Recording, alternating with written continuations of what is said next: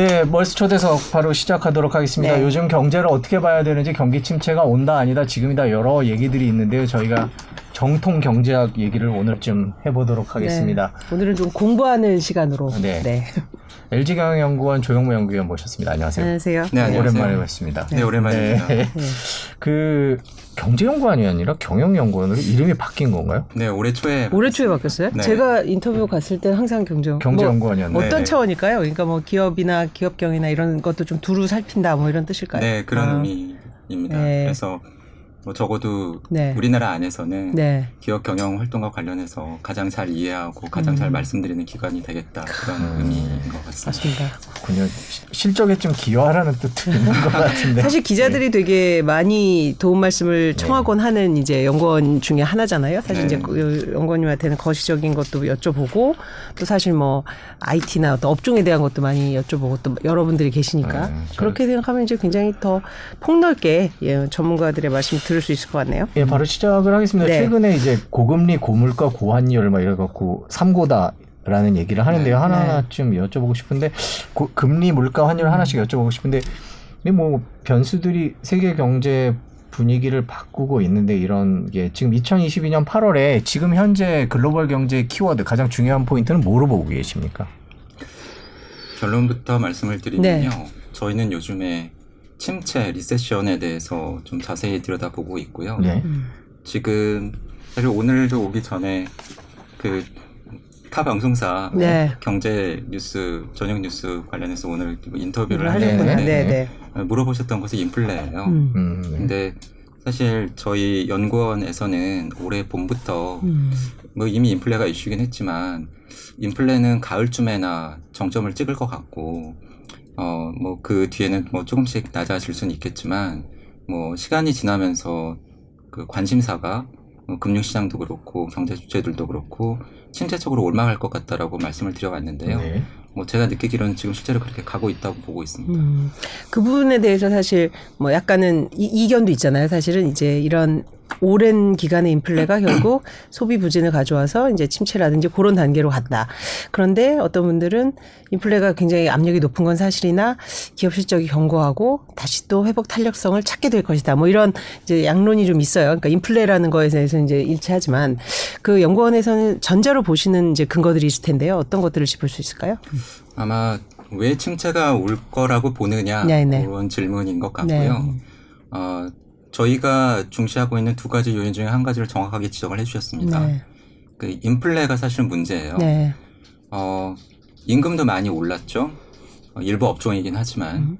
그런데 물가는 더 올랐죠. 네. 그래서 뭐 올해 봄부터 이미 미국은 그랬고 네. 최근에 우리나라도 데이터를 보면 음. 어, 실제로 받으시는 명목 임금은 올랐지만 물가 상승률이 더 높거든요. 네. 그래서 실제로 내가 나가서 쓰려고 하면 쓸 수 있는 소비 지출 여력은 줄기 시작했다. 네, 음. 그것이 어, 지속적으로 경제 악영향을 미칠 거라고 우선은 보고 있고요. 네. 두 번째로 저희가 중시하고 있는 것은 사실은 음. 통화 정책입니다. 네. 그 인플레를 잡기 위해서 미 연준은 당황한 것처럼 지금 금리를 공격적으로 올리고 있죠. 네. 실패했다라고 하는 지적도 받고 있고요. 음. 근데 그렇게 금리를 올리기 시작한 게 거의 한 반년 가까이 지났고요. 네. 어, 통화 정책의 시차라고 하는 것이 있는데 그렇게 금리를 올리게 되면은 몇 분기 정도 시차를 두고 경제 음. 악영향을 미치기 시작합니다. 음, 네. 그러한 악영향이 음. 뭐 대출 이자 때문에 개인들이 소비를 하는 것이건 네. 아니면은 기업들이 투자를 하는 것이건 아니면 주가를 떨어지게 하는 요인이건 그러한 측면에서 이러한 통화 정책이 주는 부담감이 앞으로 시간이 지날수록 더 심화될 것이라고 음. 보고 있고요. 네. 그래서 크게는 이 두 가지 요인이 음. 글로벌하게는 가장 영향을 많이 줄 걸로 보고 있고 네. 국지적으로 보면은 특히 유럽 쪽 같은 경우에는 올 겨울에 어, 러시아 쪽에서 시작되는 어, 에너지발 경기 침체 네. 가능성이 꽤 있다라고 보고 있습니다. 자 그러면 유럽 얘기를 해주셨으니까 유럽 얘기부터 그럼 한번 네. 해볼까요? 그 경제 위기라는 건 일단 겨울에 러시아가 천연가스 공급을 줄이고 난방이 안 되고 그럼 발전이 안 되고 뭐 이런 것 때문에 유럽 경제가 안 좋아질 수 있다 이렇게 지금 판단을 하고 네. 계신 건가요? 예, 맞습니다. 그럼 그렇게 될 경우에는 유럽 경제가 그렇게 안 좋아질 경우에는 세계 경제에 어떤 영향을 미치게 될까요? 어, 일단 유럽 경제가 어, 다른 나라 경제들에 비해서는 사실 좀 구조적으로 취약한 측면이 있어요. 네. 음. 어, 몇 년 전이지만 재정 위기를 겪었죠. 네. 어, 환율 통화 정책 쪽은 통합이 되었지만 재정 정책 쪽은 통합이 제대로 되지 않았기 때문에 어, 어려움을 겪는 나라와 그렇지 않은 나라가 생겼을 때 어, 환율을 통해서 조절을 하기도 어렵고 네. 왜냐하면 동일한 통화를 쓰고 있다 보니까 어, 유럽 위기를 겪었을 때 음. 경험한 것처럼 사실 어려움에 어떤 나라가 빠지면 그 나라 통화 가치가 빠지면서 뭐 수출이 잘 되든 관광객이 많이 늘어나든 그렇게 해서 살아날 음. 수 있는데 사실 그런 효과를 못 누렸죠 남유럽 국가들은 네. 반면에 좋은 국가들은 자기 나라 경제 체질에 비해서 통화 가치가 음. 좀 떨어질 테니까 유럽 전체적으로는 도리어. 좋은 나라들은 더 좋고 양극화를 심화시키는 요인인 거죠. 음. 어, 그런 요인에서 보면은 사실은 구조적으로 취약한 부분이 있는데 과거 유럽 재정 위기 때 잘 버텨줬던 중심 국가들이 있죠. 대표적으로 독일입니다. 독일. 근데 네. 독일이 사실은 앞서 말씀드린 러시아에서 시작될 수 있는 에너지발 네. 에너지 위기에 중심 국가들 중에서는 가장 지금 취약한 국가인 셈이고 독일이요. 독일이 네. 최근에 경제 지표도 실제로 좋지가 못하고 음. 근데 그러한 독일이 또 재정 정책 쪽에서는 굉장히 보수적이기 때문에 네. 자기 나라에서도 재정 정책을 쉽게 이렇게 쓰지 않지만 유럽 국가들이 전체적으로 어려워졌을 때 특히 러시아와 근접한 동유럽 국가들이 어려워졌을 때 과연 독일이 동의를 해서 유럽 국가들이 적극적으로 나설 것이냐 그러한 부분에 있어서는 어, 미국이나 다른 주요 음. 국가들과 비교를 해볼 때 근본적인 취약점, 약점을 안고 있는 경제라고 음. 보고 있습니다. 아니면 독일이 오히려 지금은 문제가 되는군요. 맞습니다. 보통 때는 남유럽 국가들이 남유럽. 때는 사실은 뭐 진통은 있었습니다만 독일이 어쨌든 승인을 하고 합의를 해서 이제 지원을 했는데 지금 이제 본인들이 어렵다 보니 그런 부분을 기대하기는 어렵다고 보시는 거죠? 그런 네, 그런가요? 맞습니다. 음. 독일이 재정 정책에 그렇게 소극적인 이유는 예전에 그 2차 세계 대전 때 그 인플레이션 경험 때문에 그런 건가요? 맞습니다. 왜, 예, 네. 계속 그때 예. 워낙 쓰라린 경험을 했었고 네. 그때 생겼던 경제적인 문제, 사회적인 혼란이 결국은 나치즘이라고 하는 네네. 극단주의 정치 세력의 대두로 이어졌고 어, 그 결과 세계 대전을 겪었고 굉장히 국민들이 커다란 고통을 겪었죠. 네.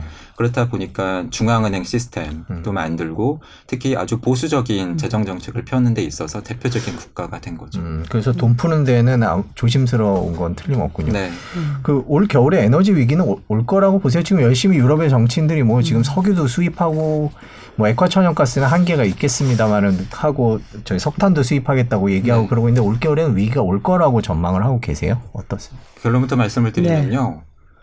굉장히 전망하기 어렵습니다. 네. 그게 왜 그러냐면 어, 저 같은 이코노미스트들이 전망을 할때 여러 가지 경제 변수들에 걸쳐 있는 거면은 음. 뭐 숫자도 보고 뭐 데이터도 그려보고 음, 네. 음. 이렇게 분석을 해봐서 예측이 되는데 사실은 유럽에서 겨울철에 에너지 위기가 올 것이냐 그렇지 않느냐는 사실 한 사람의 마음에 달려 있는 셈이에요. 네. 푸틴이죠.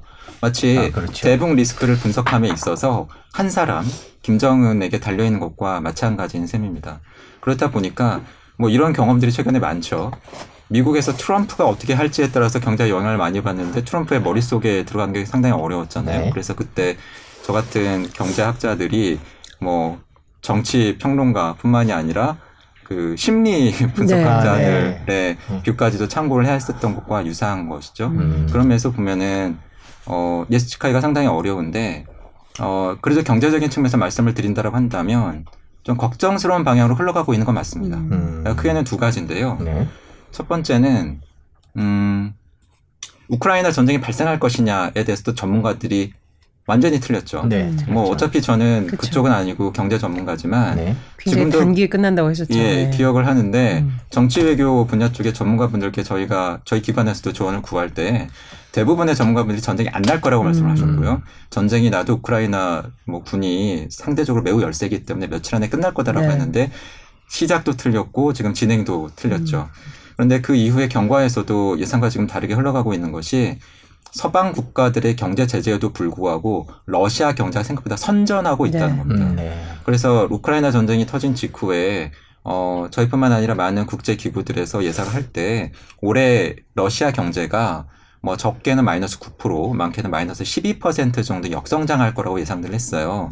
근데 시간이 지남에 따라서 그 수치가 계속 올라오고 있습니다. 최근에도 수정 전망 나왔던데요. 예. 상향 어. 수정됐고. 예, 예. 그래서 뭐 그렇게까지 나빠지지 않는다. 나빠지지 않는다. 네. 생각보다 잘 버티고 있다. 네. 특히 뭔가 상황 변화를 기대를 하려면 러시아 국민들의 불만이 고조가 되어야 되는데 러시아 국민들의 요즘에 살림살이나 생활을 보면은 그렇게 네. 어, 나쁜 것 같지 않거든요. 그게 뭐 그런 걸 바탕으로 해서 푸틴이 네. 어떤 결정을 내릴지 모른다. 그러한 결정에 있어서 러시아의 경제 여건이나 국내 상황이 별다른 부담 요인이 되고 있지 음. 않다라고 하는 게 첫 번째고요. 네.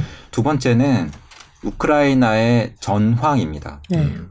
어, 유럽 쪽에서는 이미 관련된 보고서가 나온 적도 있는데 저희는 어떻게 보고 있냐면 우크라이나 전쟁이 한국 전쟁과 비슷해지고 있다라고 판단하고 있어요. 음. 예, 결과적으로 국토가 분단될 가능성이 높고 네. 특히 분단된 다른 땅에서는 다른 그 뭐 사회주의나 네. 뭐 다른 어 체제의 지배를 받는 이런 분리된 정권이 수립될 가능성이 높고 경제적인 측면에서는 그것보다도 더 중요한 것이 한국 전쟁이 몇 년 갔는지 다들 기억하시죠? 네. 예, 휴전까지 3년 3년 걸렸거든요. 걸렸죠.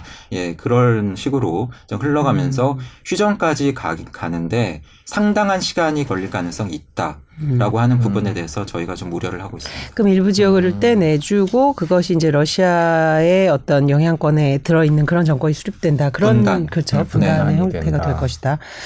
그 사실 이 장기화는 지금 전 세계 경제가 가장 좋아하지 않는 시나리오일 텐데요. 불확실성은 커지고. 네. 그렇죠. 그럼 결국은 이런 에너지 위기라든지 이런 전쟁으로 촉발된 지정학적인 그런 불안감 이런 것들은 뭐 한 3년까지쯤 어쩔지 모르지만 쭉그 상수로 가져가야 되겠네요. 그렇게 봐야 되겠네요. 네, 일단은 저희는 우크라이나 전쟁은 굉장히 장기적인 이슈로 보고 있고요. 음. 네. 그렇게 본 지 좀 꽤 됐고, 꽤 됐고. 음. 어, 더 중요한 건 뭐냐면은 뭐 역시 불확실성이 있죠. 네. 뭐 생각보다 빨리 어느 한쪽이 전황이 불리해져서 네. 이제 어느 한쪽이 압도적으로 상황이 좋아져서 휴전 협상에 타결이 된다고 하더라도 음. 사실 중요한 건 그 다음입니다. 네. 그러니까 휴전이 됐다고 해서 서방 국가들이 러시아에 대한 경제 제재를 당장 철회할 것이냐? 음. 예, 그렇게 보지 않습니다. 음. 예. 인도주의적인 측면, 민주주의적인 측면에서 자국 국민들의 시선을 의식해야 되는 정치인들로서는 그렇게 할 가능성이 상당히 높다고 보고 있고요. 네. 앞서 러시아의 경제 상황에 대해서 말씀을 드렸지만 어, 휴전이 됐다고 해서 그렇다고 러시아의 푸틴이 그렇다고 또 당장 뭐 기존에 했었던 정책을 또 바꿀 것이냐 또 그럴 것 같지도 않습니다. 어렵지 않으니까요. 네, 네. 중국이나 인도가 또 러시아 편에 서서 도와주는 음. 듯한 모양새를 취하고 있고 그것이 지금 국제사회에서는 진형, 진영을 이렇게 나눈 듯한 양상으로 전개가 되고 있기 때문에 그러한 국가 간의 진영화 양상은 어, 저희는 새로운 트렌드로 보고 있습니다. 그런 그렇죠. 트렌드는 앞으로 더 강화될 걸로 보고 있고요. 러시아가 이렇게 잘 버티는 이유 뭐 대충 뭐 자원도 있고 뭐 몇 가지 예상은 되는데 어떻게 분석하세요? 제재가 거의 먹히지 않은 않은 건데요. 그렇게 생각한다면 어, 중요한 건 네. 유가고요. 유가고. 유가. 예, 음. 우선은 유가가 올라줬다라고 네. 하는 것이고 사실 더 중요한 것은 어, 전쟁이 터지기 전에 꽤 고유가 상황이 지속이 되면서 음. 어, 러시아가 거기에 대비할 만한 경제적인 체력을 갖출 수 있었다라고 하는 것이고 음. 그리고 뭐 이러한 국제 결제망에서의 퇴출과 같은 여러 가지 조치들이 서방 국가들에서 나왔죠. 네. 근데 그 과정에서 확인되고 있는 것이 생각보다 러시아가 꽤 장기간에 걸쳐서 대비를 했구나. 음. 가령 외환 보유고를 확충한다라던가 국제 결제망에서 퇴출이 되더라도 현물 결제를 한다라던가 루블화로 결제를 한다라던가 그런 식의 루트를 미리 열어 놔- 놓았었고 사실 그리고 그- 그동안 제재를 많이 당했었죠. 사실 그래서 그렇죠. 이제 어떻게 보면 그런 학습 예, 효과라고 학습 볼 수가. 있고요. 네. 그것보다도 더 중요한 것은 사실은 어 앞서 중국과 인도를 말씀을 드렸는데 네, 네. 생각보다 국제산하의 단합에서 이탈하는 듯한 그러한 국가들이 많다. 그리고 그러한 국가들이 생각보다 크고 강하고 중요한 나라들이다라고 네. 하는 게 매우 중요한 요인 같습니다. 그게 아까 말씀하신 그 블록화 단절화의 여- 네. 하나의 영. 옛날에는 아 여기서 빠지면 내가 좀 어떻게 될까 하는데 아 이제는 큰 신경 안 쓰는 거죠, 그죠? 그렇죠. 그러고 이제 잘 갈게하는. 저- 그래서 중요한 포인트 유가라고 말씀을 네. 해주셨는데 뭐 지금 중동도 뭐 바이든 대통령이 사우디를 가- 음. 다녀왔지만 반응이 예전 같지 않고 뭐 음. 예상이 되긴 했습니다만은 그럼 유가는 어떻게 전망을 하고 계세요? 지금은? 어, 저희가 보는 뷰는 급격하게 오르지도 않고 크게 떨어지지도 않을 것 같습니다. 음. 예. 급격하게 오르지 않을 것으로 보는 이유는 우크라이나 전쟁과 같은 그런 아주 급변 리스크가 단기간 안에 다시 더 심한 형태로 발생할 가능성이 높아 보이지는 않는데요. 네. 그렇다고 해서 크게 떨어질 가능성도 낮아 보이는 것이 조금 전에 말씀을 해주신 것처럼 바이든 대통령이 방문을 했는데도 불구하고 음. 중동 국가들이 생각보다 협조를 잘 안 하고 네. 있죠. 근데 만약에 생각보다 협조를 하겠다라고 입장을 바꿨을 때 과연 제대로 된 협조가 나올 것이냐 하는 음. 부분도 저희가 들여다봐야 되는 부분인데 음. 생각보다 오펙 국가들, 특히 중동 산유국들이 지금 생산하고 있는 물량에서 더 생산할 수 있는 여유분이 그렇게 많지 않은 것으로 지금 데이터들이 음. 나오고 있고요. 여기서 저희가 주목할 부분은 상대적으로 fluctuation 변동성이 심한 공급 side가 있거든요. 특히 가격에 민감하게 반응하는 공급이 미국 안에서 생산되는 셰일가스나 셰일 오일입니다. 그런데 이 부분이 과거와 매우 다른 패턴을 보여주고 있는데요. 몇 년 전만 하더라도 유가가 올라가면 미국 안에서의 셰일 산업에서 어 유가가 올라가게 되면은 사실은 채산성이 좋아지거든요. 셰일 채굴 방식이 굉장히 많은 기술과 비용을 요구를 하기 때문에 사실 유가가 낮으면 생산하기가 어렵죠. 근데 그 허들이 높아지게 되면 사실은 굉장히 많은 생산량이 예전에는 늘어났습니다. 근데 우크라이나 전쟁 이후에 나타나고 있는 특징이 뭐냐면 유가가 급등을 했는데도 불구하고 예상보다 그리고 과거에 비해서 어, 미국 안의 셰일 업체들이 생산량을 많이 늘리고 있질 않아요. 그 이유는 사실은 세상이 변했기 때문입니다. 아, 예. ESG라고 하는 것이 네. 키워드가 된 것처럼 그 탈탄소라고 하는 것이 기업 경영에 있어서 굉장히 중요한 키워드가 된 것처럼 지금 유가가 높다고 해서 우리가 투자나 생산 설비를 늘리게 되면 그 생산 설비를 적어도 5년, 10년은 가동을 해야 될 텐데 유가가 과연 3년 뒤, 5년 뒤, 10년 뒤에도 높은 수준을 유지를 할 것이냐. 그리고 5년 뒤, 10년 뒤의 세상은 분명히 지금보다는 탈탄소가 더 많이 진행된 세상일 텐데 음. 그 상황에서 늘린 생산 설비가 채산성을 유지할 수 있을 것인가에 대해서 셰일 업계가 이미 고민을 하고 있는 것으로 보이고요. 네. 그렇다 보니까 유가가 올라가는데도 불구하고 공급량이 많이 늘고 있지는 않거든요. 네. 결국은 공급난이 단기간에 그렇게 쉽게 해소되기 어려운 구조라고 하는 것이 확인이 되고 있는 것 같습니다. 음. 그렇다 보니까 제가 조언을 구하고 있는 금융시장의 이러한 에너지 섹터의 전문가 분들께서도 뭐 낮아지더라도 85불 이상 선을 음. 이야기를 하시고 있다고 봅니다. 그렇죠. 또 수요는 둔화되니까 또 급격히 높아질 것 같지는 않고 그죠? 네. 중동도 자. 증산이 안 되고 미국의 셰일가스 업체들도 투자하기가 힘든 상황이기 때문에 공급이 늘린 공급을 늘리는 거 한계가 있다 그런 말씀이셨고요. 자, 그러면 이제 유럽이랑 또 러시아 영향을 해서 쭉 봤는데 우리하고 이제 영향을 가장 많이 받는 게 이제 미국, 중국이다 보니까 이제 미국은 요새 이제 주가가 이제 굉장히 오래 막 한 5주 정도 계속 좋은 흐름을 보이고 있고 해서 야, 이게 추세적인 상승이다. 그리고 경기도 이제 정상화 된다는 얘기까지 나오고 미국 경제를 한번 좀 간단히 짚어보고 가겠습니다. 어떻게 보세요? 전체적으로 총평은? 뭐 지금도 말씀해 주셨고 네. 앞서도 말씀해 주셨는데 유가도 떨어져 주고 네. 예, 원자재 가격도 상승세를 멈춘 것 음. 같고 주가도 회복해 주고 음. 근데 왜 그럴까라고 하는 사실 이유가 더 중요합니다. 네. 예, 뭐 전보다 상황이 더 안 좋은 것도 있긴 음. 하지만 그 근본적인 원인은 저희가 보고 있기로는 침체에 대한 불안감이라고 판단을 하고 있습니다. 음. 앞으로 경기가 안 좋아질지 모른다. 음. 그것이 사실은 뭐 저 같은 사람들만 이야기를 하는 것이 아니고 미 연준도 거기에 대해서 신경을 쓰기 시작한 것으로 보이고요. 그렇다 보니까 얼마 전까지만 하더라도 아 우리는 물가 잡으라고 생긴 기관이야. 역사적으로 그래, 태생적으로 그래. 이런 부담감 속에서 실패했다라고 하는 비판을 받으면서 음. 막 가차 없이 금리를 금리를 올리던 미. 연준이 네. 금리를 계속 올릴 수 있을까? 음. 과연 어 저렇게 올리면 침체를 피할 수 있을까? 침체가 오는 거 아니야? 이러한 부담감을 미 연준이 느끼기 시작했고 금융시장이 걱정을 하기 시작했고 음. 그렇다 보니까 그 페드와치라고 하죠. 시카고 선물 거래소에서 거래되는 연방기금 금리 선물에 반영된 가격을 가지고 금융시장에서 지금 앞으로 미 연준이 얼마 동안 금리 얼마나 올릴까 하는 그러한 기대를 보면 뭐 결론부터 말씀을 드리면요. 지금 페드와치에서는 어, 내년 초 정도까지 미 연준이 금리를 올리고 음. 내년 중반 정도면 이미 금리를 내리기 시작할 오히려 걸로 내릴 예, 것이다. 보고 음. 있어요. 네, 예. 음. 그러면은 사실은 좋죠. 뭐 네. 금리 안 올리고 그러면은 금융 시장은 좋아할 겁니다. 음. 그런데 그 원인이 경기 침체에 대한 우려와 공포이기 때문에 네. 과연 우리가 좋아할 상황이냐. 음.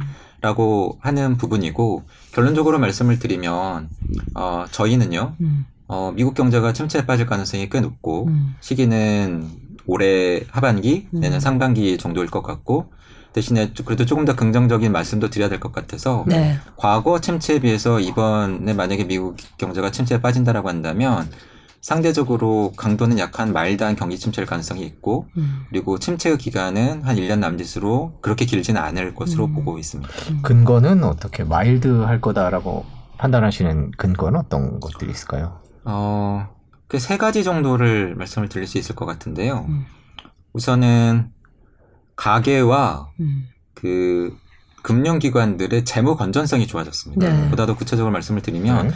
가계에 쌓여있는 저축이 많아요. 네. 음. 예, 코로나 그렇죠. 기간을 거치면서 미국 정부가 보조금을 많이 음. 지급을 했는데 네. 일부 고소득층을 제외를 하고서는 다 줬거든요. 네. 그래서 지금 사실은 미국 가계의 그 데이터를 보면 뭐 현금이나 요구불 예금 같은 이런 계좌에 쌓여 있는 네. 현금 보유액이 코로나가 터지기 이전 대비 거의 한 3배 정도로 늘어나 있거든요. 많이 주긴 많이 줬군요. 네. 예. 그냥 그- 꽂아줬으니까. 그냥 꽂아줬으니까 네. 그. 이야기는 뭐냐면 미국 경제가 침체에 빠지더라도 네. 저축을 까먹으면서 상당 기간 음. 버틸 가능성이 버틸 있고 수가 있다. 그것이 경기 침체 고를 좀 얕게 만들, 쉘로우하게 만들 아. 가능성이 있다라고 하는 음. 부분이고요. 네. 어, 금융기관들 같은 경우에는 사실 이전에 저희가 겪었던 글로벌 금융 위기는 주택 시장에서 시작된 위기가 금융기관들의 자본 건전성을 망가뜨리면서 그것이 전 세계 금융 시장을 음, 위기가 확대되고 되고. 기간을 굉장히 길게 가져가게 만들었던 위기였죠. 네. 근데 미국도 배운 거죠. 음. 그러고 나서 미 연준이 감독을 하면서 금융기관들 특히 미국의 대형 시중 은행들의 자본 건전성에 대해서 계속 그렇죠. 모니터링하고 와치하고 있는데요. 어, 가장 최근에 6월에 미 연준에서 미국의 대형 시중 은행들을 대상으로 한 스트레스 테스트를 네. 발표를 했습니다. 네. 조금 설명을 드리면요. 네. 스트레스 상황 네. 한마디로 미국 경제가 굉장히 안 좋아지는 음. 이번에 발표된 보고서에서 상정했던 시비어한 안 좋아 안 좋은 상황은 뭐냐면 이 정도예요. 지금 미국 경제의 실업률이 역사적 저점에 가까울 정도로 3.5% 정도밖에 안 되는데 네. 경제가 안 좋아져서 실업률이 10%까지 오르고 음. 네. 주가가 반 이상 빠지는 빠지는, 상황에서도 음. 네. 미국의 대형 시중 은행들이 BIS 비율 같은 것을 맞추면서 버틸 수 있나? 음. 이거를 검사를 해본 거죠. 네. 그랬더니 잘 버틴다라고 어. 하는 게 발표가 나온 겁니다. 네. 그래서 웬만한 상황에서는 네. 금융기관들이 흔들리지 않을 거다라고 하는 것이고요. 그 이야기는 뒤집어 보면 과거 저희가 경험했던 글로벌 금융위기처럼 금융기관들이 망가지면서 금융시장의 시스템 리스크화 되고 음. 경기 침체의 고를 깊게 만들거나 기간을 길게 만들 가능성이 예전에 비해서 낮아졌다라고 하는 겁니다. 음. 그리고 두 번째로는 미국의 고용 시장이 굉장히 좋아요. 음. 앞서 말씀드린 것처럼 실업률이 3.5%밖에 되지가 않고요. 네. 그리고 직장을 구하는 사람들에 비해서 우리가 사람이 필요해 라고 해서 사람을 구하는 기업들의 구인자 수, 영어로는 job opening이라고 하는데 그 네. 숫자가 훨씬 더 많거든요. 네. 그렇다 보니까는 그렇지 않아도 고용 시장은 경기에 후행적이죠. 경기가 한참 안 좋아지고 나서야 실업자가 늘고 어 뭐 일자리를 잃는 사람들이 늘고 그게 가계의 소득을 줄이고 소비에 악영향을 미치고 하는데 네. 그럼 고용 시장이 이 정도로 좋기 때문에 웬만큼 경제가 안 좋아져도 고용 버틸 수가 시장이 있군요. 버틸 것 네. 같다라고 하는 거고 마지막으로 세 번째는 미국의 주택 시장이 또 나쁘지 않습니다. 음. 주택 가격 상승률이 둔화되고는 있지만 네. 집값이 떨어지고 있지는 않거든요. 음. 그렇다 보니까 뭐 주택 시장이 버틸 것 같고 여전히 빈 집도 많고 음. 이런 크게 세 가지 이유 때문에 미국 경제가 침체에 빠지더라도 과거에 있었던 미국 경제 침체 대비 마일드하고 얕은 쉘로우할 것으로 지금 보고 있습니다. 그 미국 가계, 미국 은행, 고용 시장 뭐 이런 등등의 이유 때문에 경기 침체가 와도 심하지 않을 것이다라는 얘기인데 이 얘기만 쭉 듣고 나면 경기 침체가 안 올 수도 있겠다는 생각도 드는데 뭐 금리를 이렇게 올리고 나서 경기 침체가 안 오길 기대하는 건 힘들겠죠. 뭐 최근에 미국 이제 CNBC나 이런 보도를 보면 경기 침체가 조금 이렇게 경착륙, 연착륙 이런 표현을 많이 쓰던데 연착륙할 가능성도 있는 거 아니냐 뭐 이런 조심스러운 얘기들도 있는데 네. 그래도 경기 침체는 오기는 올 거다 이렇게 보고 계신 거죠. 사실 네. 금융시장에서 중시하는 음. 어떤 경제가 리세션에 빠졌느냐를 판정하는 기준이 있지 네. 않습니까? 직전 분기 대비 GDP 경제 성장률이 마이너스. 마이너스 음. 역성장한 두 분기면은 음. 기술적 침체 technical recession에 빠졌다라고 이야기를 하는데 네. 미국 경제 이미 1분기, 이미 두 2분기에 분기에 예. 예, 역성장을 했기 때문에 technical recession이 이미 발생을 한 거죠. 음. 근데 제가 말씀드리는 경기 침체는 이거와는 조금 다른 개념. 네. 한마디로 경제 주체들이 체감하는 진짜 경기 침체. 음. 한마디로 가계의 소득이 줄고 그래서 소비를 못하고 실업자가 늘고 이러한 경기 침체는 뒤이어서 올 것 같다. 음. 그런데 그 시기는 뭐 통화 정책의 시차라던가 인플레의 부담 같은 것을 감안을 할때 뭐 이미 왔다라기보다는 조금 더 있다 올 가능성이 있다라고 보고 있는 거죠. 제가 미국 경제 얘기를 하고 있는데 인플레이션만 좀 여쭤보고 갈게요. 인플레이션 정점 넘었다고 보고 계세요? 아닙니다. 아, 앞서 아직- 말씀드린 것처럼 네. 아직 여름이 끝나지 않았잖아요. 네. 가을 정도가 인플레의 정점일 거라고 올해 봄부터 말씀을 드려왔고 네. 뭐 저도 그렇지 않기를 바랬지만 네. 지금 그런 흐름으로 가고 있고 이제는 우리나라에서도 뭐 그 경제부총리나 한은 총재나 여러분들께서 그렇게 말씀을 하고 계시기 때문에 저희가 저희 view를 바꾸지는 않았거든요. 네. 하지만 어 지난해부터의 글로벌 인플레 추이를 볼 때 전 세계 인플레를 지금 선도하고 있는 국가가 사실은 미국이고요. 네. 물가 상승률이 주요국 중에서 먼저 올랐고 인플레 안에서 보여주는 일종의 특징적인 패턴 변화를 미국이 먼저 보여주고 있는데 어 보면은 미국의 움직임을 볼 때 상대적으로 뭐 유럽이나 아시아 국가들에 비해서 미국이 인플레의 정점, 물가 상승률의 정점은 먼저 좀 나타날 가능성이 있고 상대적으로 우리나라는 그보다는 조금 더 늦게 나타날 걸로 보고 있습니다. 그럼 미국은 이번에 얼마 전 CPI가 이제 꺾였는데 뭐 꺾인 추세가 지속되고 우리는 아직은 그래도 상승 추세를 계속 이어가고 있잖아요, 사실은. 네. 그래서 이제 8월 25일 날 우리 이제 금통이 있는데 금리 예상은 어떻게 하세요? 일단은 미국 관련해서도 네. 기억하실지 모르겠는데 음. 한두 달쯤 전에 주식시장이 반짝 좋았던 적이 있어요. 네. 그게 막 계속 올라가던 미국 CPI 물가 상승률이 잠깐 떨어져 줬었거든요. 네, 네, 네. 그때 야 이제 인플레 지났나 보다라고 해서 어, 인플레가 이제 꺾였으니까 미 연준이 금리도 계속 올리지는 않을 거야. 통화 정책에 대한 부담도 좀 줄어들 것 같아. 그래서 그때 반짝 주식장이 좋았다가 그 다음 달에 물가 상승이 더 높게 네. 나오면서 저희가 그랬던 경험이 있죠. 뭐 최근에도 CPI 물가 상승률이 조금 떨어져 주긴 했는데 정말로 정점을 지났는가는 저는 시간이 조금 더 필요할 거라고 우선은 보고 있고요. 음. 어, 상대적으로 우리나라가 조금 더 늦게 물가 정점이 확인될 것 같다라고 말씀을 드렸는데 그 이유는 좀 몇 가지가 있는데요. 우선은 어, 우리나라 같은 경우에 어, 국제 에너지 가격이나 식량 가격이 떨어졌을 때 그게 소비자들이 체감하는 물가 하락으로 이어지는데 좀 시차가 있습니다. 네. 뭐 한 달이나 두 달 정도 그게 좀 시간이 걸리고 그것보다 더 중요한 것이 환율이에요. 미국은 이렇게 물가가 국제적으로 올랐지만 달러화가 강세를 나타내면서 자국 통화가 강세다 보니까 네. 해외에서 수입한 물품이 자국 국민들한테 올 때 그렇게 높은 물가 부담으로 오지 않게끔 해준 측면이 있었거든요. 네. 근데 우리는 국제 유가도 올랐고 곡물 가격도 올랐고 광물 가격도 올랐는데 그러한 상황에서 원화 가치가 떨어지면서 원달러 환율이 1,300원을 넘어갈 정도로 많이 떨어지면서 사실은 국제 가격보다 국내에서 경제 주체들이 체감하는 수입 물가는 더 올라가게 된 측면이 있거든요. 네. 그런데 환율이 아직까지 꺾이지가 않았습니다. 네네. 어쩌면 더 올라갈 가능성도 있고 뭐 질문을 받으면은 환율의 상단이 열려 있다라고 요즘에 말씀을 드리고 있거든요. 네. 그래서 그런 면에서 보면은 수입 물가 쪽의 부담이 여전할 가능성이 있다라고 하는 거고 어, 또 다른 중요한 부분은 아 이번에 비 피해도 있었고 네. 예, 뭐 더위도 있었고. 근데 이렇게 되면 어 과거 경험상 시차를 두고 농산물 가격이 급등을 합니다. 아, 그렇죠. 예, 네. 그리고 저희는 추석도 남아 있고요. 네. 그래서 추석을 거치면서 이러한 먹거리 가격, 어, 장바구니 물가가 급등하는 시기가 좀 있을 것 같아요. 네. 그리고 마지막으로 어, 지금 한전의 적자도 이슈가 되고 있는데 공공기관들의 공공요금 인상이 계속 미뤄지기는 어려운 것 같습니다. 아, 음. 전기 올릴 수 있을까요? 근데 저 아, 사실 이번에 네. 이제 보면서 관전 포인트가 그동안 이제 원가 반영 제도를 만들어 놓고 이제 무용화했다라는 비판이었는데 막상 지금 우리 물가 상승률이 이렇게 높을 때 단행을 할 수 있을까? 막 그런 생각이 들긴 하는데 네. 근데 역시 마찬가지 말씀하신 대로 적자의 규모가 너무 쌓이는 것도 또 맞고 네. 저는 미루지 않을까라는 생각도 하는데 모르겠습니다. 그건. 아, 역시 저 같은 사람이 예상하기가 어렵습니다. 네. 왜냐하면 이 정무적인 적자 판단 규모. 예, 예. 부채 비율 네, 이런 것은 무슨 말씀하시는지 네, 네, 네. 역시 정치적인 판단이라서. 판단이라서 네. 예, 그렇겠죠. 그렇겠죠. 그래서 그런 것들을 지금 쭉 짚어주셨는데 뭐 악재들이 산지에 있네요. 뭐 아, 저기 무더위 얘기도 해주셨고 음. 수해 얘기도 해주셨는데 뭐 태풍도 또 언제든지 올 수 있는 거고 물가 상승 요인은 환율도 있는 거고 많은데 그러면 올 하반기 한국 경제에 대해서 이제 뭐 저희가 오늘 본격적으로 이제 본론이 그걸 텐데 음. 하반기 한국 경제를 예상해 달라라고 얘기하시면 어떻게 예상을 하시겠습니까?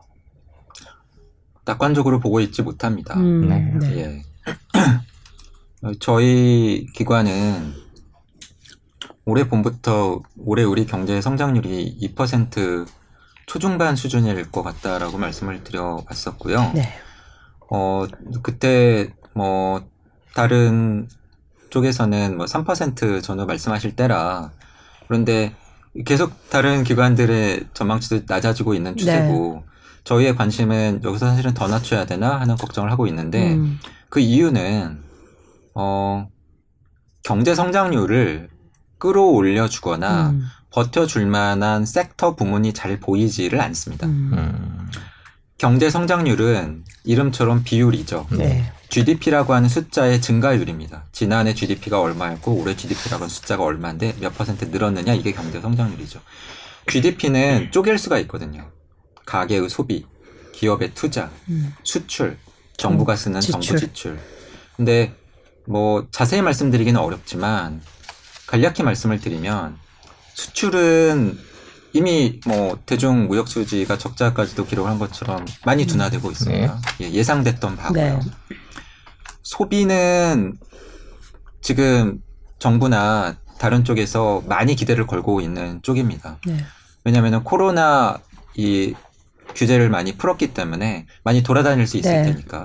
그러니까 서비스 쪽에서는 좀 소비가 살아나줄 수 있겠지만 문제는 재화 판매 쪽입니다. 내구재. 제- 예, 네. 내구재 판매 쪽이 어, 상당히 좀 어려움을 겪을 가능성이 있고 그 이유는 앞서 말씀드린 것처럼 물가가 좀 많이 올라갔다라고 하는 부분 그리고 우리나라 같은 경우에 미국에 비해서는 임금 상승이 그렇게 광범위하지 못했다라고 하는 부분이 있고요. 그렇죠. 뭐 남는 것들은 이제 투자죠. 투자도 쪼개 보면은 기업의 투자와 건축 투자 이렇게 나눠볼 수가 있겠는데 뭐 제가 있는 기관이 기업 연구소인데 네. 침체에 대해서 지금 이제 가장 주력해서 보고 있다고 말씀드렸잖아요. 네. 걱정들 많이 하고 계시거든요. 네, 기업들 투자 규모도 예, 좀 많이 늘리기 좀 어렵죠. 어려운 음. 상황이고 그렇다 보니까는 뭐 좀 지지부진할 가능성이 있습니다. 음, 주택 경기가 좋지 않죠. 네. 그러니까는 건설 경기가 음. 좋다라고 말씀을 드리기도 좀 어려울 것 음. 같고요. 수출은 이제 뭐 미국도 침체 빠질 네, 가능성이 네. 있고 예 그러니까는 수출도 늘기가 어렵고 그렇죠. 특히 중국 수출과 관련해서 경쟁력을 좀 잃어가고 있는 신호가 나타나고 네. 있어서 좀 우려를 하고. 있고요. 그럼 남는 게 정부 지출. 정부 지출 하나인데 근데 정부 지출 오늘 또 대통령도 뭐 100일 기자회견에서 말하셨지만 이제 재정 건전성을 또 엄청 강조했단 네. 말입니다. 그러면 또 그 부분을 무시할 수 없을 거고요. 그 역시 선택의 영역이었거든요. 네, 네. 음. 그러니까 경기 살리는 것을 음. 택할지 음, 경기를 살리느라고 정부가 돈을 풀게 되면 물가가 더 올라가거나. 자극될 네. 우려가 있었는데 뭐 물가 안정을 택할지 그런데 어 저희가 판단하기에는 일단은 물가가 워낙 시급하다 보니까 물가 안정 쪽에 weight를 더 많이 두고 계신 것 음. 같고요. 그것을 사실은 이런 자료로도 확인할 수가 있는 것이 얼마 전에 발표되었고 사실은 내일입니다. 네. 내일 그 관련해서 공청회도 열리는데 음, 어, 정부의 중기 재정 계획이 얼마 전에 발표가 되었죠. 네. 네. 중기 재정 계획이 예전보다도 더 타이트해졌습니다. 타이트해졌다. 음. 관리를 강화하겠다. 네. 부채 비율 적극적으로 관리하겠다. 그리고 많이 정부가 빚을 내야 될 때는 어, 국회의 동의를 얻어야 되는 음. 그런 프로세스까지도 고려를 하겠다. 이러한 식으로 발표가 나왔기 때문에 저희가 판단을 하기로는 정부의 기조는 이런 것 같습니다. 음, 그 이런 상황 속에서 그래도 가만히 있을 수는 없으니까 정부가 돈을 많이 쓰는 대신에 지금 선택한 방향은 감세입니다. 음. 음, 세금을 덜 거두겠다. 소득세도 깎아주고 기업들의 법인세보다는 좀 낮춰주고 음, 예, 뭐 관세도 물가 때문에 음. 깎고 있고 그렇게 되면 결과적으로 어떤 모양새가 되냐면요. 정부가 세금도 적게 거두고 돈도 아껴 쓰는 네. 음. 결과적으로는 작은 정부가 되는 겁니다. 작은 정부가 되었을 때 앞서 말씀드린 GDP의 구성 항목으로 볼 때 정부 쪽이 쪼그라들 수 있기 때문에 결국은 경제 성장률을 유지를 해주려면 음. 다른 부분이 늘어나줘야 되거든요. 가계 소비, 기업 투자, 수출 한마디로 민간 섹터의 경제 활동이 활성화되어야 되고 정부가 그것을 지금 목표로 하고 있다라고 계속 말씀을 하고 계십니다. 음. 그래서 관건은 정부는 이런 방향성을 이제 설정을 하신 것 같아서 가계의 소비나 기업의 투자나 건설 투자나 수출이 얼마나 살아나 주느냐인데 그 부분이 앞서 말씀드린 것처럼 걸림돌이 많아서 음. 예, 걱정을 하고 있다라고 말씀드려야 돼요. 그 GDP를 계산하는 분야들 정부 분야, 기업 분야, 가계 분야 이런 것들이 전망이 그렇게 좋지 않기 때문에 결국 GDP는 잘 나올 수가 없군요. 지금 숫자로 나오는 GDP 자체는. 네, 그래서 사실은 예. 지난해와 올해 우리 경제의 이 흐름 양상이 굉장히 다를 수 있는데요. 지난해는 사실은 수출이 버텨준 경제였죠. 네. 예, 두 자릿수 네. 증가율. 네. 하면서 소비는 부진했지만 기업도 크게 뭐 살아나지 않았지만 그래도 수출이 버텨줬는데 올해는 수- 분명히 지금 수출이 둔화될 음. 건데 이러한 둔화되는 수출을 대체해 줄 만한 다른 섹터가 보이지 않는다는 말씀을 네. 그래서 드립니다. 근데 정부는 사실은 이런 감세나 이런 걸 통해서 어찌됐든 민간을 활성화시키려는 그러니까 네. 좀 옛날로 말하면 낙수 효과라고도 하는데 이- 이런 식으로 좀 우리는 조금 작은 정부로 가더라도 근데 그게 지금 작동을 잘 안 할 수밖에 없는 환경으로 보시는 거죠 그러면 그렇게 봐야 될까요? 그 질문을 많이 받는데요. 네. 어떻게 하면 기업 투자가 살아나느냐. 네, 네, 그런데 그 제가 안에서 느끼기로는 네.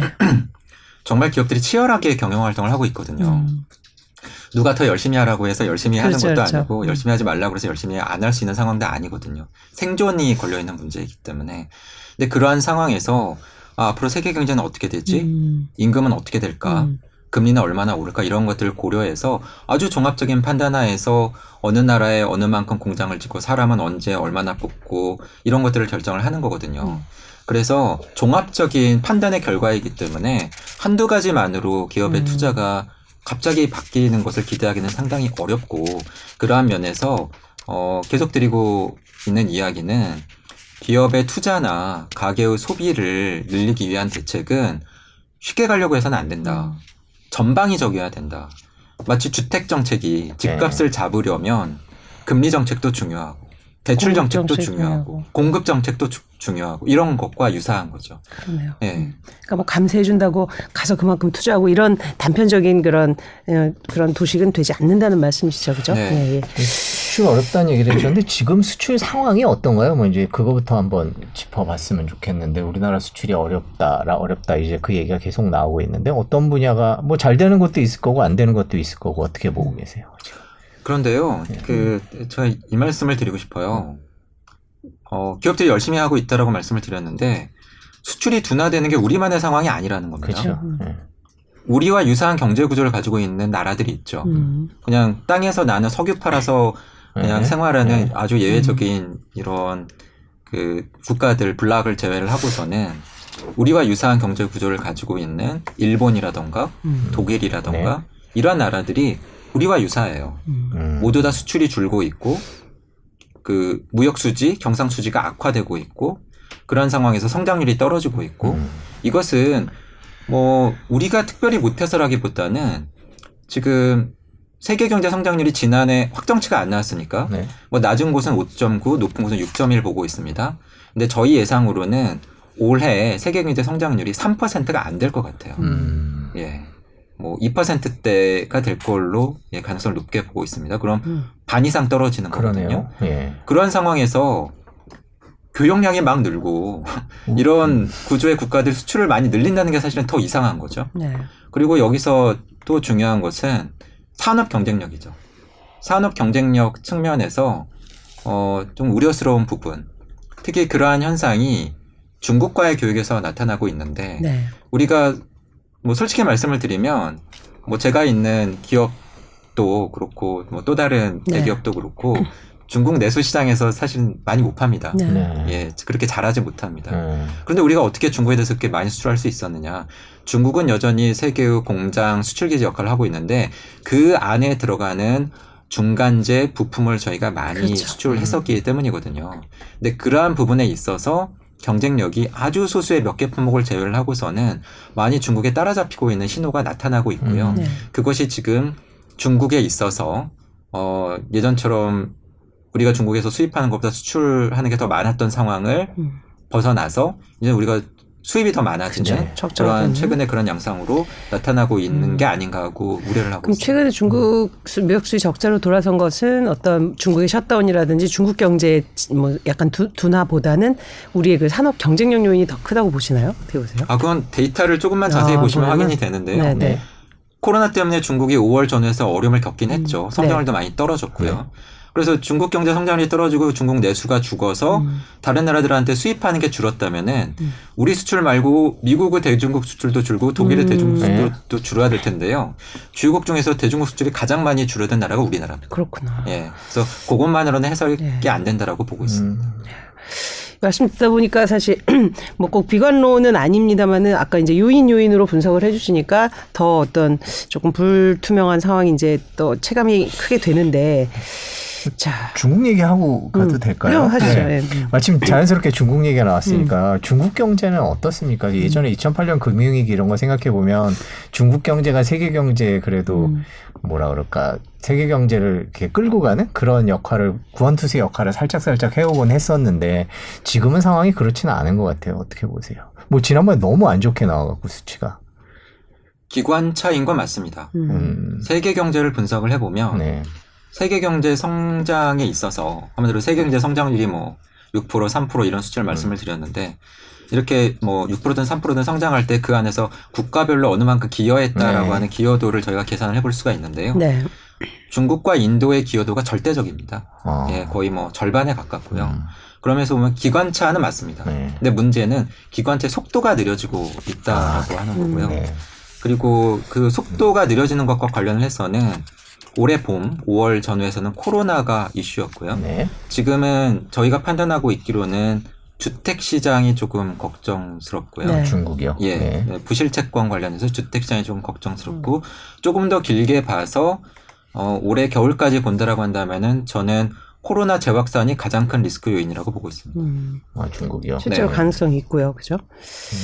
그 중국 다 주택 아니 뭐, 중국 음. 주택 얘기는 예전부터 뭐 크- 크게 문제가 될 거다 될 거다 그리고 중간에 음. 이제 큰 부동산 회사들이 이제 문제가 생기면서 이제 뭐 큰 위기가 오는 거 아니냐라는 중국 위기론에 있어서 이제 중국 주택 가격 붕괴나 뭐 이런 얘기들이 많이 나는데 실제로 그런 위험성이 좀 있는 건가요? 최근에 언급되고 있는 것보다는 리스크 자체는 저희는 그렇게 높게 보고 있지는 않습니다. 네. 어, 구조적으로 조금 다른데요.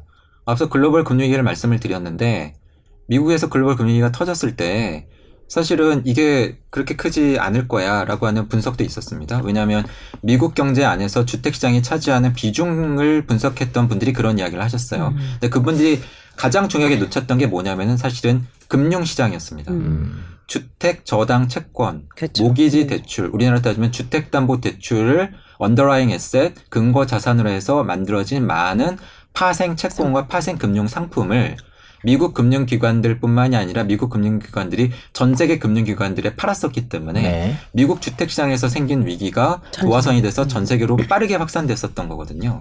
근데 그것과 비교해 보면 이게 중국 경제의 장점이자 단점인데 금융이 발달을 있지 않았어요. 그리고 네. 이제 파생 금융 상품이 그렇게 네. 예, 발달해 있지가 않고 외- 외국 기관의 연계성도 좀 예, 전에 떨어지고. 홍다 사태 분석 때도 사실은 중국의 금융 시장은 분석이 좀 심플한 편입니다. 네. 직접적으로 대출이 어느 만큼 나갔는가, 대출을 가지고 있는 금융기관들이 어느 정도인가, 상황이 어떤가 이런 것만 보면 되는데 한 가지 조금 마음에 걸리는 부분은 그림자 금융의 사이즈입니다. 음. 음. 예, 그림자 금융의 사이즈는 저희 같은 쪽에서도 추산 하기가 어렵기 때문에 뭐 사실은 저희가 요즘에 그 부분을 조금 보고 있는 편이고요. 음. 어 그런데 주택 시장과 관련을 해서는 최근에 회자는 많이 되고 있지만은 뭐 가능성이나 그런 측면에서는 조금 낮게 보고 있지만 뭐 앞서 간단히 말씀을 드렸지만 겨울철 코로나 재확산에 대해서는 좀 걱정을 많이 하고 있습니다. 음. 뭐 제가 뭐 코로나가 터지고 나서 제가 전문가가 아님에도 불구하고 경제 상황이 코로나라고 하는 질병에서 좌지우지되는 상황이었기 때문에 어쩔 수 없이 말씀을 드려야 됐었고 음. 뭐, 뭐 나가는 곳마다 솔직히 그때 말씀을 드렸었거든요. 네. 저는 전문가가 아닙니다. 이 네. 그러니까 그런데 병- 경제를 서- 설명을 하고 전망을 해야 되기 때문에 저와 저희 팀이 요즘에 하고 있는 거는 진짜 전문가를 찾아다니면서 말씀을 듣고 있습니다라는 말씀을 그때 드렸었고 음. 뭐 그 결과 뭐 결과적으로 볼 때 어 저희가 주요 전망 기관들 중에서는 전망에서는 제일 덜 틀렸습니다. 음. 네. 네. 네. 그래서 그 코로나 첫 해에 한국 경제가 마이너스 1% 역성장할 거다라고 저희가 사실은 제일 먼저 말씀을 드렸는데 그의 실제 경제성이 마이너스 0.9 나왔고요. 네. 그리고 그 다음 해에 한국 경제 성장률이 4%로 급반등할 수 있을 것 같습니다라고 저희가 봄에 말씀드렸을 때 다른 쪽은 3% 보고 있었지만 네. 근데 결과적으로 지난해 4.1 나왔고요. 근데 그렇게 봤었던 볼 수 있었던 가장 중요한 근거가 저희가 잘해서가 아닙니다.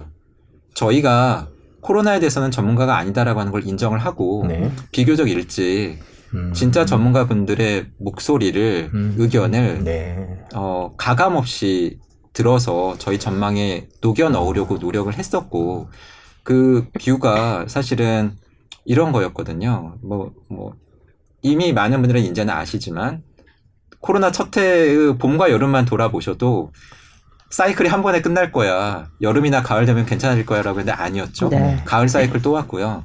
그리고 이미 그해 상반기에 어, 많은 전문가 분들은 스페인 독감 얘기를 하시면서 1년 반 사이에 세 번의 사이클이 왔었고 사람이 제일 많이 죽, 죽었던 거는 두 번째 겨울 사이클이었고 첫 해의 두 번째 겨울 사이클이 끝나고 나서도 그 다음에 또 다른 사이클이 왔었고 여러 번의 사이클이 올 거다라고 하는 말씀을 하셨고 저희는 그걸 저희 전망에 녹여 넣었었던 아. 거고요. 그리고 뭐 그러면 그런 질문이 있을 수 있죠. 그럼 그 다음에는 왜 갑자기 4%로 전에는 네. 마이너스로 봤다 그 다음에 4%로 높게 봤느냐. 그것은 사실은 Google Mobility Index 같은 데서 나타났었던 우리는 여전히 다음에 상반기까지도 백신을 많이 못 맞고 있었지만 그렇죠. 많이들 막 이미 돌아다니기 시작하셨잖아요. 네. 뭐 백신은 못 맞았지만 공포감이 줄면서 뭐 실질적인 방역의 강도가 완화되면서 사람들이 많이 돌아다니면 결국은 경제 활동 회복되게 되어 있거든요. 그래서 4%까지도 경제 성장이 급반등할 수 있을 거라고 말씀을 드렸던 거고 그 연장선상에서 보면 저희가 보고 있는 뷰는 그렇습니다. 결과적으로 지금 이제 3년째죠. 네. 그런데 이게 그냥 그래프를 한꺼번에 보시면 잘 안 보이는데요. 네. 3년째 왔었을 때 사이클을 여름만의 사이클, 겨울만의 사이클로 구분을 해서 보시면 지금 글로벌하게 볼 때 2020년 첫 번째 여름 사이클보다 21년 두 번째 여름 사이클이 감염자 수가 더 많았고요. 네. 올해가 더 많습니다. 음. 여름 사이클만 놓고 보면은 이 고점이 계속 높아지고 있고요. 겨울 사이클도 첫 해 겨울 사이클보다 두 번째 겨울 사이클이 더 많았고 그러면서 보면은 올해 겨울 사이클이 지난해 겨울 사이클보다 감염자 수 측면에서는 더 많을 걸로 봅니다. 그런데 여기서 한 가지 해석에 주의를 해야 됩니다. 저는 어차피 경제를 말씀드리는 사람이기 때문에 이게 무슨 의미가 있는가를 해석을 해드리는 게 제 몫이라고 생각을 해요. 어, 예전과 다릅니다. 어, 숫자가 가진 의미가 조금씩 다른데요. 확진자 숫자는, 감염자 숫자는 기업에게 중요합니다. 음. 이게 무슨 의미냐면, 여전히 사람들의 경각심은 낮아졌지만, 코로나 걸렸을 때 출근하라고 하는 회사는 아직은 그쵸. 없어요. 예. 네. 그 정책이 유지된다라고 한다면, 네. 일하는 사람하고의 연관성. 예. 네. 많이 걸리면 출근을 못 하실 겁니다.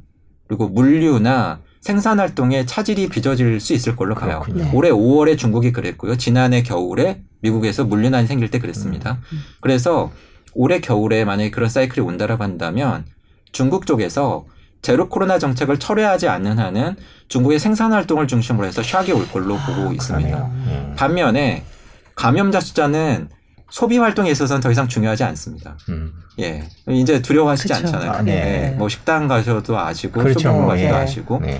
감염자 숫자는 그래서 생산에는 중요하지만 소비에는 중요하지 않은데 음. 정부의 방역 활동에 있어서 중요한 숫자는 따로 있습니다. 음. 사망자 사망자. 숫자입니다. 네. 비율로 말씀을 드리면은 중증 병상 포화도는 중요합니다. 음. 그런데 이게 조금 애매한데요. 사망자 숫자가 뭘까요? 감염자 숫자 곱하기 치명률이거든요. 네. 치명률은 낮죠. 네. 근데 감염자가 수십만 명씩 급등하면 두 숫자를 곱했을 때 결과로 나오는 사망자는 늘어날 수도 있습니다. 네. 그래서 사망자 숫자가 많이 늘어나면 저희 판단으로는 그것은 경제적인 이슈가 아닙니다. 음. 그건 보건 사회적인, 정치적인, 네. 보건적인 이슈가 될 수가 있고요. 그렇게 되면은 어, 방역 당국이나 정책 당국이 부담을 느낄 수가 있고 네. 그렇게 되면은 뭐 사회적 거리두기라던가 다른 조치들이 변할 수 있어서 그 부분은 좀 지켜봐야 되는 변수라고 보고 있습니다. 네. 중국이 그런데 그런 사이클에 따르면 올 겨울에 어려움을 겪을 수 있죠. 겪을 수 있죠. 사이클상으로 환자가 굉장히 클 수가 있다는 네, 거네요. 늘어날 그렇죠? 수가 있는 거고 네. 제로 코로나 정책을 포기하지 않는다면 셧다운이 계속될 거고 예. 음, 그런 변수가 남아 있다라는 말씀.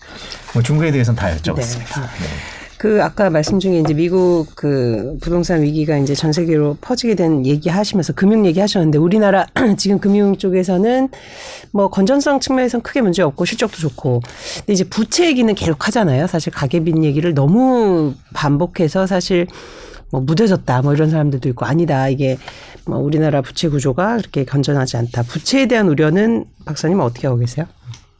결론부터 말씀을 드리면요. 네. 지금 우리 경제가 커다란 리스크 요인이긴 한데 네. 저는 우리 경제가 부채 위기를 겪는다라고 한다면 과거에 겪었던 부채 위기와는 굉장히 다를 걸로 봅니다. 음, 음. 과거에 겪었던 우리나라의 부채 위기가 펑 하고 터지는 식의 위기였다라고 한다면 네. 그러한 위기가 발생할 가능성은 음. 굉장히 낮은 것 같습니다. 맞다. 그러니까 이런 거죠. 갑자기 대출금을 못 가는 사람들이 늘어나고 그러면서 돈을 빌려준 금융기관들의 건전성이 훼손되고 네. 그러한 그 기관들이 늘어나고 대출금을 회수하고 음. 뭐 집값이 하락하거나 음. 뭐 이런 연쇄적인 논리입니다. 네. 연쇄적으로 파급되는 그런데 여기서도 역시 스트- 스트레스 테스트가 중요합니다. 네. 우리나라도 스트레스 테스트를 해요. 네. 정부도 하고요. 그렇죠. 음. 제가 참여하는 이런 정부 자문회의 같은 음. 쪽에서도 그런 결과도 듣고 저희도 해보고 그러면 공통적으로 나오는 결과가 뭐냐면 네. 우리나라도 웬만큼 주택 가격이 빠지거나 음. 웬만큼 주가가 빠지지 않으면 금융기관들 건전성 유지가 될 걸로 봅니다. 아직까지. 그래서 음. 결과적으로 뭐냐면 돈을 빌려준 쪽은 저는 별로 어려울 것 같지 않습니다. 음. 네. 하지만 돈을 빌려간 가게 쪽은 어려우실 것 같아요. 그렇죠. 그런데 네. 어, 이 부채 문제는 사실 마이크로 데이터를 좀 자세히 뜯어봐야 됩니다. 음. 그 돈이 많으신 분들이 대출도 많이 받으세요. 그렇죠. 음. 음. 소득이 많고 신용 등급이 높고 그렇기 때문에 은행에서 돈을 많이 빌려주지 네. 않겠습니까? 그래서 전체 가계부채 사이즈를 보면 사실은 고소득층이나 신용 등급이 상위이신 분들이 차지하는 포션이 많아요. 그러면서 보면은 이게 진짜 가계부채 위기인가 하는 상황이 올 수도 있습니다. 네. 근데 중요한 건 뭐냐면 부채의 사이즈는 작은데 한 분한 분이 빌리신 금액은 적은데 굉장히 숫자가 많은 계층이 있어요. 네. 소득 중하위 계층이요. 특히나 소득 하위 계층.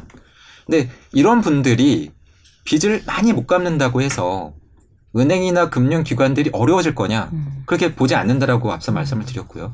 그리고 이분들이 어려워지면 무슨 현상이 발생을 할 거냐라고 하는 겁니다. 음. 어, 저는 이게 굉장히 좀 우려스럽고 걱정스럽고 안타까운 상황이 올 수도 있다고 음. 보는데 가령 이런 겁니다. 부채이기 때문에 자살이나 음. 이혼이나 하면 아이를 버리거나 이런 분들이 많아질 수가 있어요. 음. 예. 그러면 저희가 한번 생각을 해봐야죠. 이게 경제적인 현상인가 사회적인 현상인가? 예.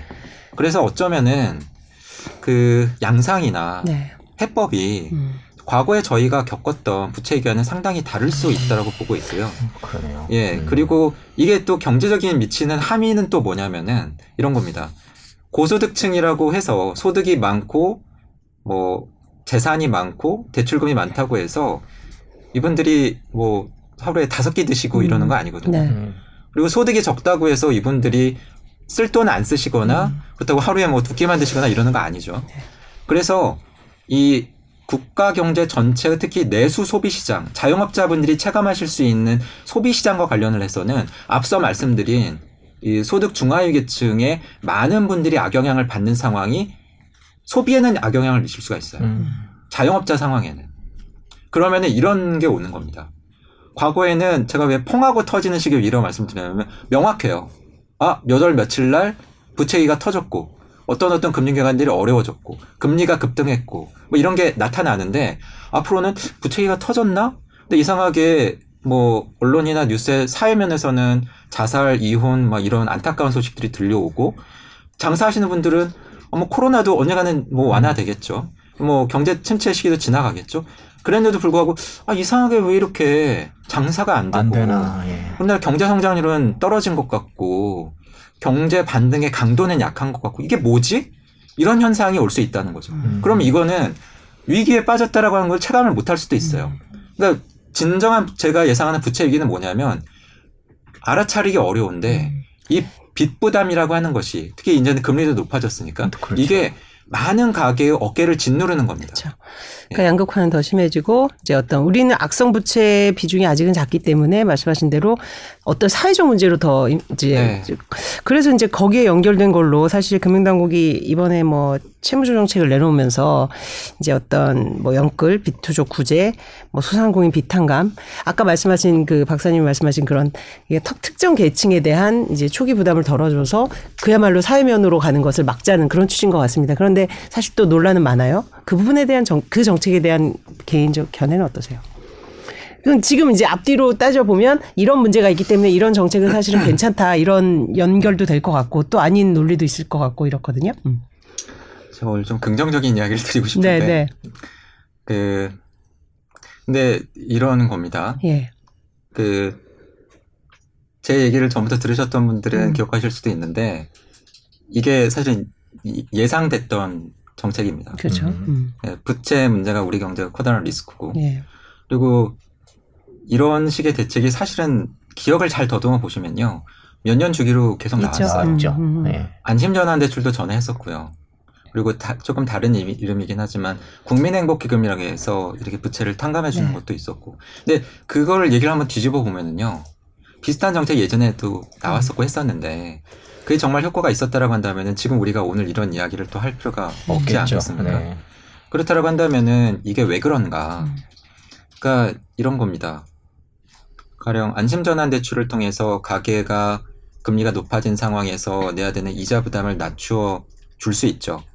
그런데 대출 이자 부담이 뭐 적게는 0.5% 포인트, 뭐 많게는 뭐 1% 포인트, 2% 포인트 낮아진다라고 해서 정말로 어려움에 빠질 상황이었던 분들이 빠지지 않을 것이냐.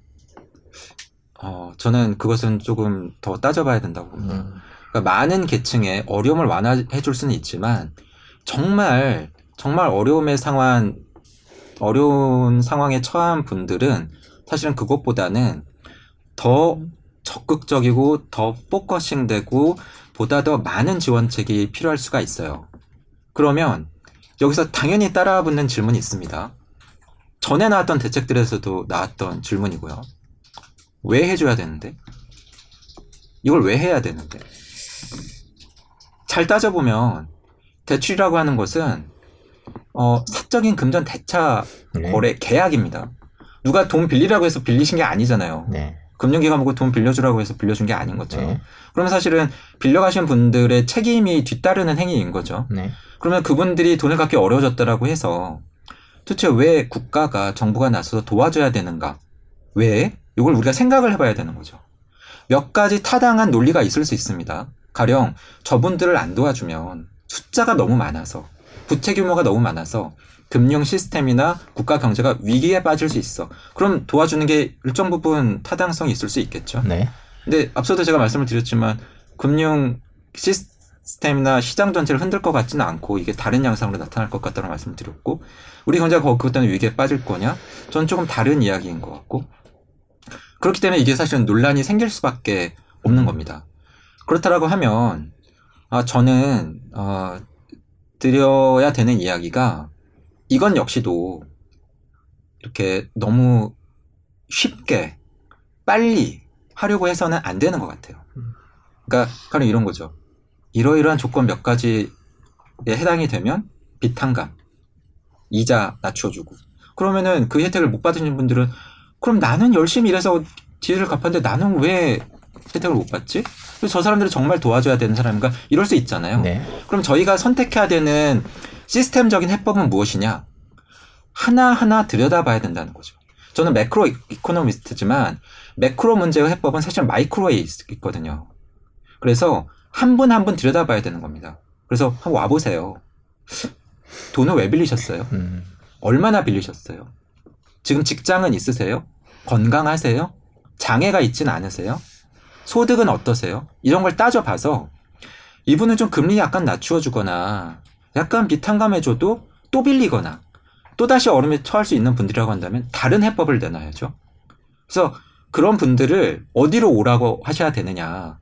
사실은 있습니다. 지금 기관이 있잖아요. 그죠? 신용회복위원회, 음. 법원 이런 데로 가서 이미 있는 제도적인 절차들을 잘 활용할 수 있게 저희가 그 제도를 정비할 필요가 있는 거예요. 개인 워크아웃, 개인 회생, 개인 파산. 정말 그게 필요한 분들은 셀렉션해서 선별해 내서 있는 제도를 잘 활용해서 회생할 수 있는 진짜 기회를 드려야 되는 거고 그게 아닌 어중간한 분들은 특히나 돈을 빌려서 흥청망청 썼거나 책임 있는 분들은 그분들 저희가 왜 도와드려야 되죠? 예. 그럴 수 있죠. 말씀하신 대로 이제 사회 문제적인 그 퍼짐을 방지하기 위해서 이제 어떤 선언적으로 정부가 이제 초기니까 이제 조치를 취했지만 지금 말씀 들어보면 이미 있는 제도의 사실 대상을 좀 더 늘린다거나 그런 쪽에 충분히 이제 조금 더 논란이 적을 수 있는 방식도 있을 수, 있었을 텐데 지금 너무 이제 좀 그렇게 접근한 거에 대한 아쉬움이 좀 있습니다. 저희도 뭐 언론들도 많이 지적을 했습니다만은. 네. 지금 네. 저희가 거의 한 시간 얘기했는데 어, 예. 어두운 얘기가 아닌 게 뭐가 있을까 제가 지금 생각을 해봤는데요. 어, 사실 유가가 더 마- 많이 오를 것 같지는 않다가 제일 밝은 얘기였던 것 같아요. 이제 그만큼 어, 앞으로 우리 경제에 어려운 일이 많이 생길 수도 있고 이제 그거에 대한 우려 준비를 하시는 그런 과정인 것 같은데 아, 한 가지 더. 네. 네. 예. 앞서 말씀드린 경기 침체에 대한 부담 때문에 미 연준도 그렇고 한국은행도 금리를 저희는 계속 많이 못 올릴 걸로 봅니다. 아. 그래서 근데 이번 8월은 0.25는 올리겠죠? forward guidance도 했고 했고. 아, 예. 올해 안에는 네. 두세 차례 정도의 추가 금리 음. 인상이 있겠지만 0.5%포인트와 같은 big step 음. 가능성 이 굉장히 낮다고 보고 있고요. 걱정들 하시는 것에 비해서는 한국은행의 금리 인상이 빨리 끝날 수도 있습니다. 있었다. 네. 네. 마지막에 좋은, 좋은 얘기 얘기를. 해주셨네요. 네, 어쨌든 그- 마무리 질문으로 예, 어쨌든 지금 뭐 어떤 상황이 위기도 되고 기회도 되고 우리 그런 표현들을 많이 쓰는데 그럼 지금 요런 한 1년 내년까지는 당분간 이제 그렇게 될 걸로 보시니까 요런 상황에서의 개인들의 그런 경제 활동의 그런 원칙이랄까? 음? 어떤 보수적인 접근, 어떤 접근이 필요할까? 그 저는 좀 되돌아보셨으면 좋겠어요. 네, 네. 코로나 기간을 포함해서 이렇게 한번 되돌아보시면 네. 주가가 급락했던 시기도 있었고 강- 굉장히 가파르게 오르면서 뭐 주식시장 투자하시라고 권하시는 분들 주식 관련 유튜버들 네. 유튜브 방송 네. 그와 관련된 뭐 나와서 얘기하시는 분들 많으셨잖아요. 네. 근데 그분들 요즘 또 잘 안 보이시잖아요. 네, 그렇죠. 예. 그런 상황에서 어 저희가 생각해 봐야 되는 것은 저는 안정적인 근로소득의 중요성입니다. 음. 안정적인 근로소득의 중요성. 예. 그래서 어 가능하면 건강하게 오래 일하시는 것이 음. 가장 적극적인 노후 대비가 될 수 있다라고 생각을 음. 하고요. 재테크도 열심히 하셔야죠. 하지만 지금 내가 하고 있는 일자리의 중요성, 어떻게 하면 나의 임금소득, 근로소득을 높일 수 있을까? 그리고 다른 형태의 소득을 어떻게 창출할 수 있을까? 그러한 부분에 대해서 관심을 기울이시는 음. 것이 지금 상황에서도 그렇고 코로나 기간을 도- 되돌아봤을 때도 그렇고 앞서 말씀드렸지만 이제 언젠가는 금리 인상이 끝나고 또다시 금리를 인하해야만 되는 어려운 시기, 저성장 시기가 올 텐데 사실 금리가 낮아지면은요 네. 그런 말이 유행했죠. 파이어죠. 음. 근데 그 논리를 보면 목돈 빨리 모아서 일찍 은퇴해서 그 돈으로 살겠다라고 하는 건데 네.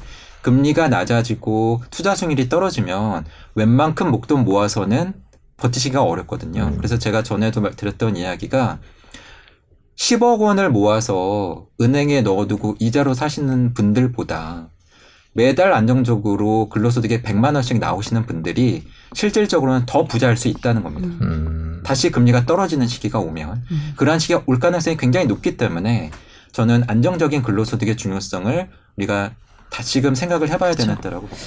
맞습니다. 코로나 때 이제 돈 많이 풀리고 좀 금, 금융시장, 이제 주식시장도 급등을 하면서 이제 그런 부분에 대해서 약간 좀 간과했던 측면이 있으니 이 시점에 한번 생각을 저 마지막 질문 하나 네. 드릴까요? 저희 한 시간 넘었는데 여쭤보고 싶은 게 저희가 보통 8시 뉴스와 관련된 인터뷰를 경제부 인터뷰를 많이 해서 이거 한 번도 못 여쭤본 것 같은데 저희가 마지막 경제학자는 어디에 투자하십니까? 전 그게 되게 궁금한데 지금 아, 뭐 개인적으로 월급을 네. 받으시니까 네. 그러니까 뭐 저희가 종목을 얘기하다 알려달라는 게 아니라 어떤 분야에 어떻게 포트폴리오를 갖고 계신지 갑자기 궁금해졌어요. 한 번도 못 여쭤본 것 같아서. 아 집도 있고요. 네. 네.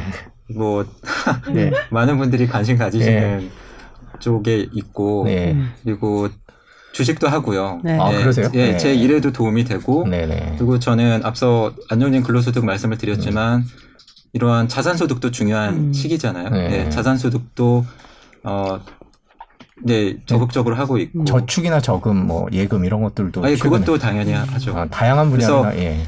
뭐 당연한 이야기지만 음. 포트폴리오, 네. 예, 포트폴리오를 그쵸. 잘 짜시는 게 중요한 것 같습니다. 네. 자세히 얘기 안 해주시는데 네. 저희가 좀 취재를 해서 다음에 말씀드리도록 하겠습니다. 코인 이런 건 안 하실 것 같네요. 네. 코인은 어떠세요? 아 저는 코인은 안 합니다. 그렇죠. 예. 지금 여기 한 시간 여기서 코인 한다 그러면 이건 압박 네. 네, 오늘 저기 뭐야 경제 얘기를 예. 그, 저 8시 뉴스에 저희가 보통 한 10초, 20초 전해드리는 맞습니다. 얘기를 1시간 동안 얘기를 들었습니다. 네. 이제 저희 다시 보기 서비스를 할 텐데 한번 짚어보시면 좋은 내용일 네, 것 같고요. 그 조금 이게 어떤 분야별로 짚어주신 얘기들이 굉장히 도움이 많이 되는 것 같습니다. 보통 저희가 뭐 이제 어떤 시장 흐름 뭐 이런 식으로 얘기를 했는데 네, 뭐 구성 요소부터 이런 얘기를 하니까요. 네. 네, 오늘 긴 시간 고맙습니다. 감사합니다. 네, 감사합니다.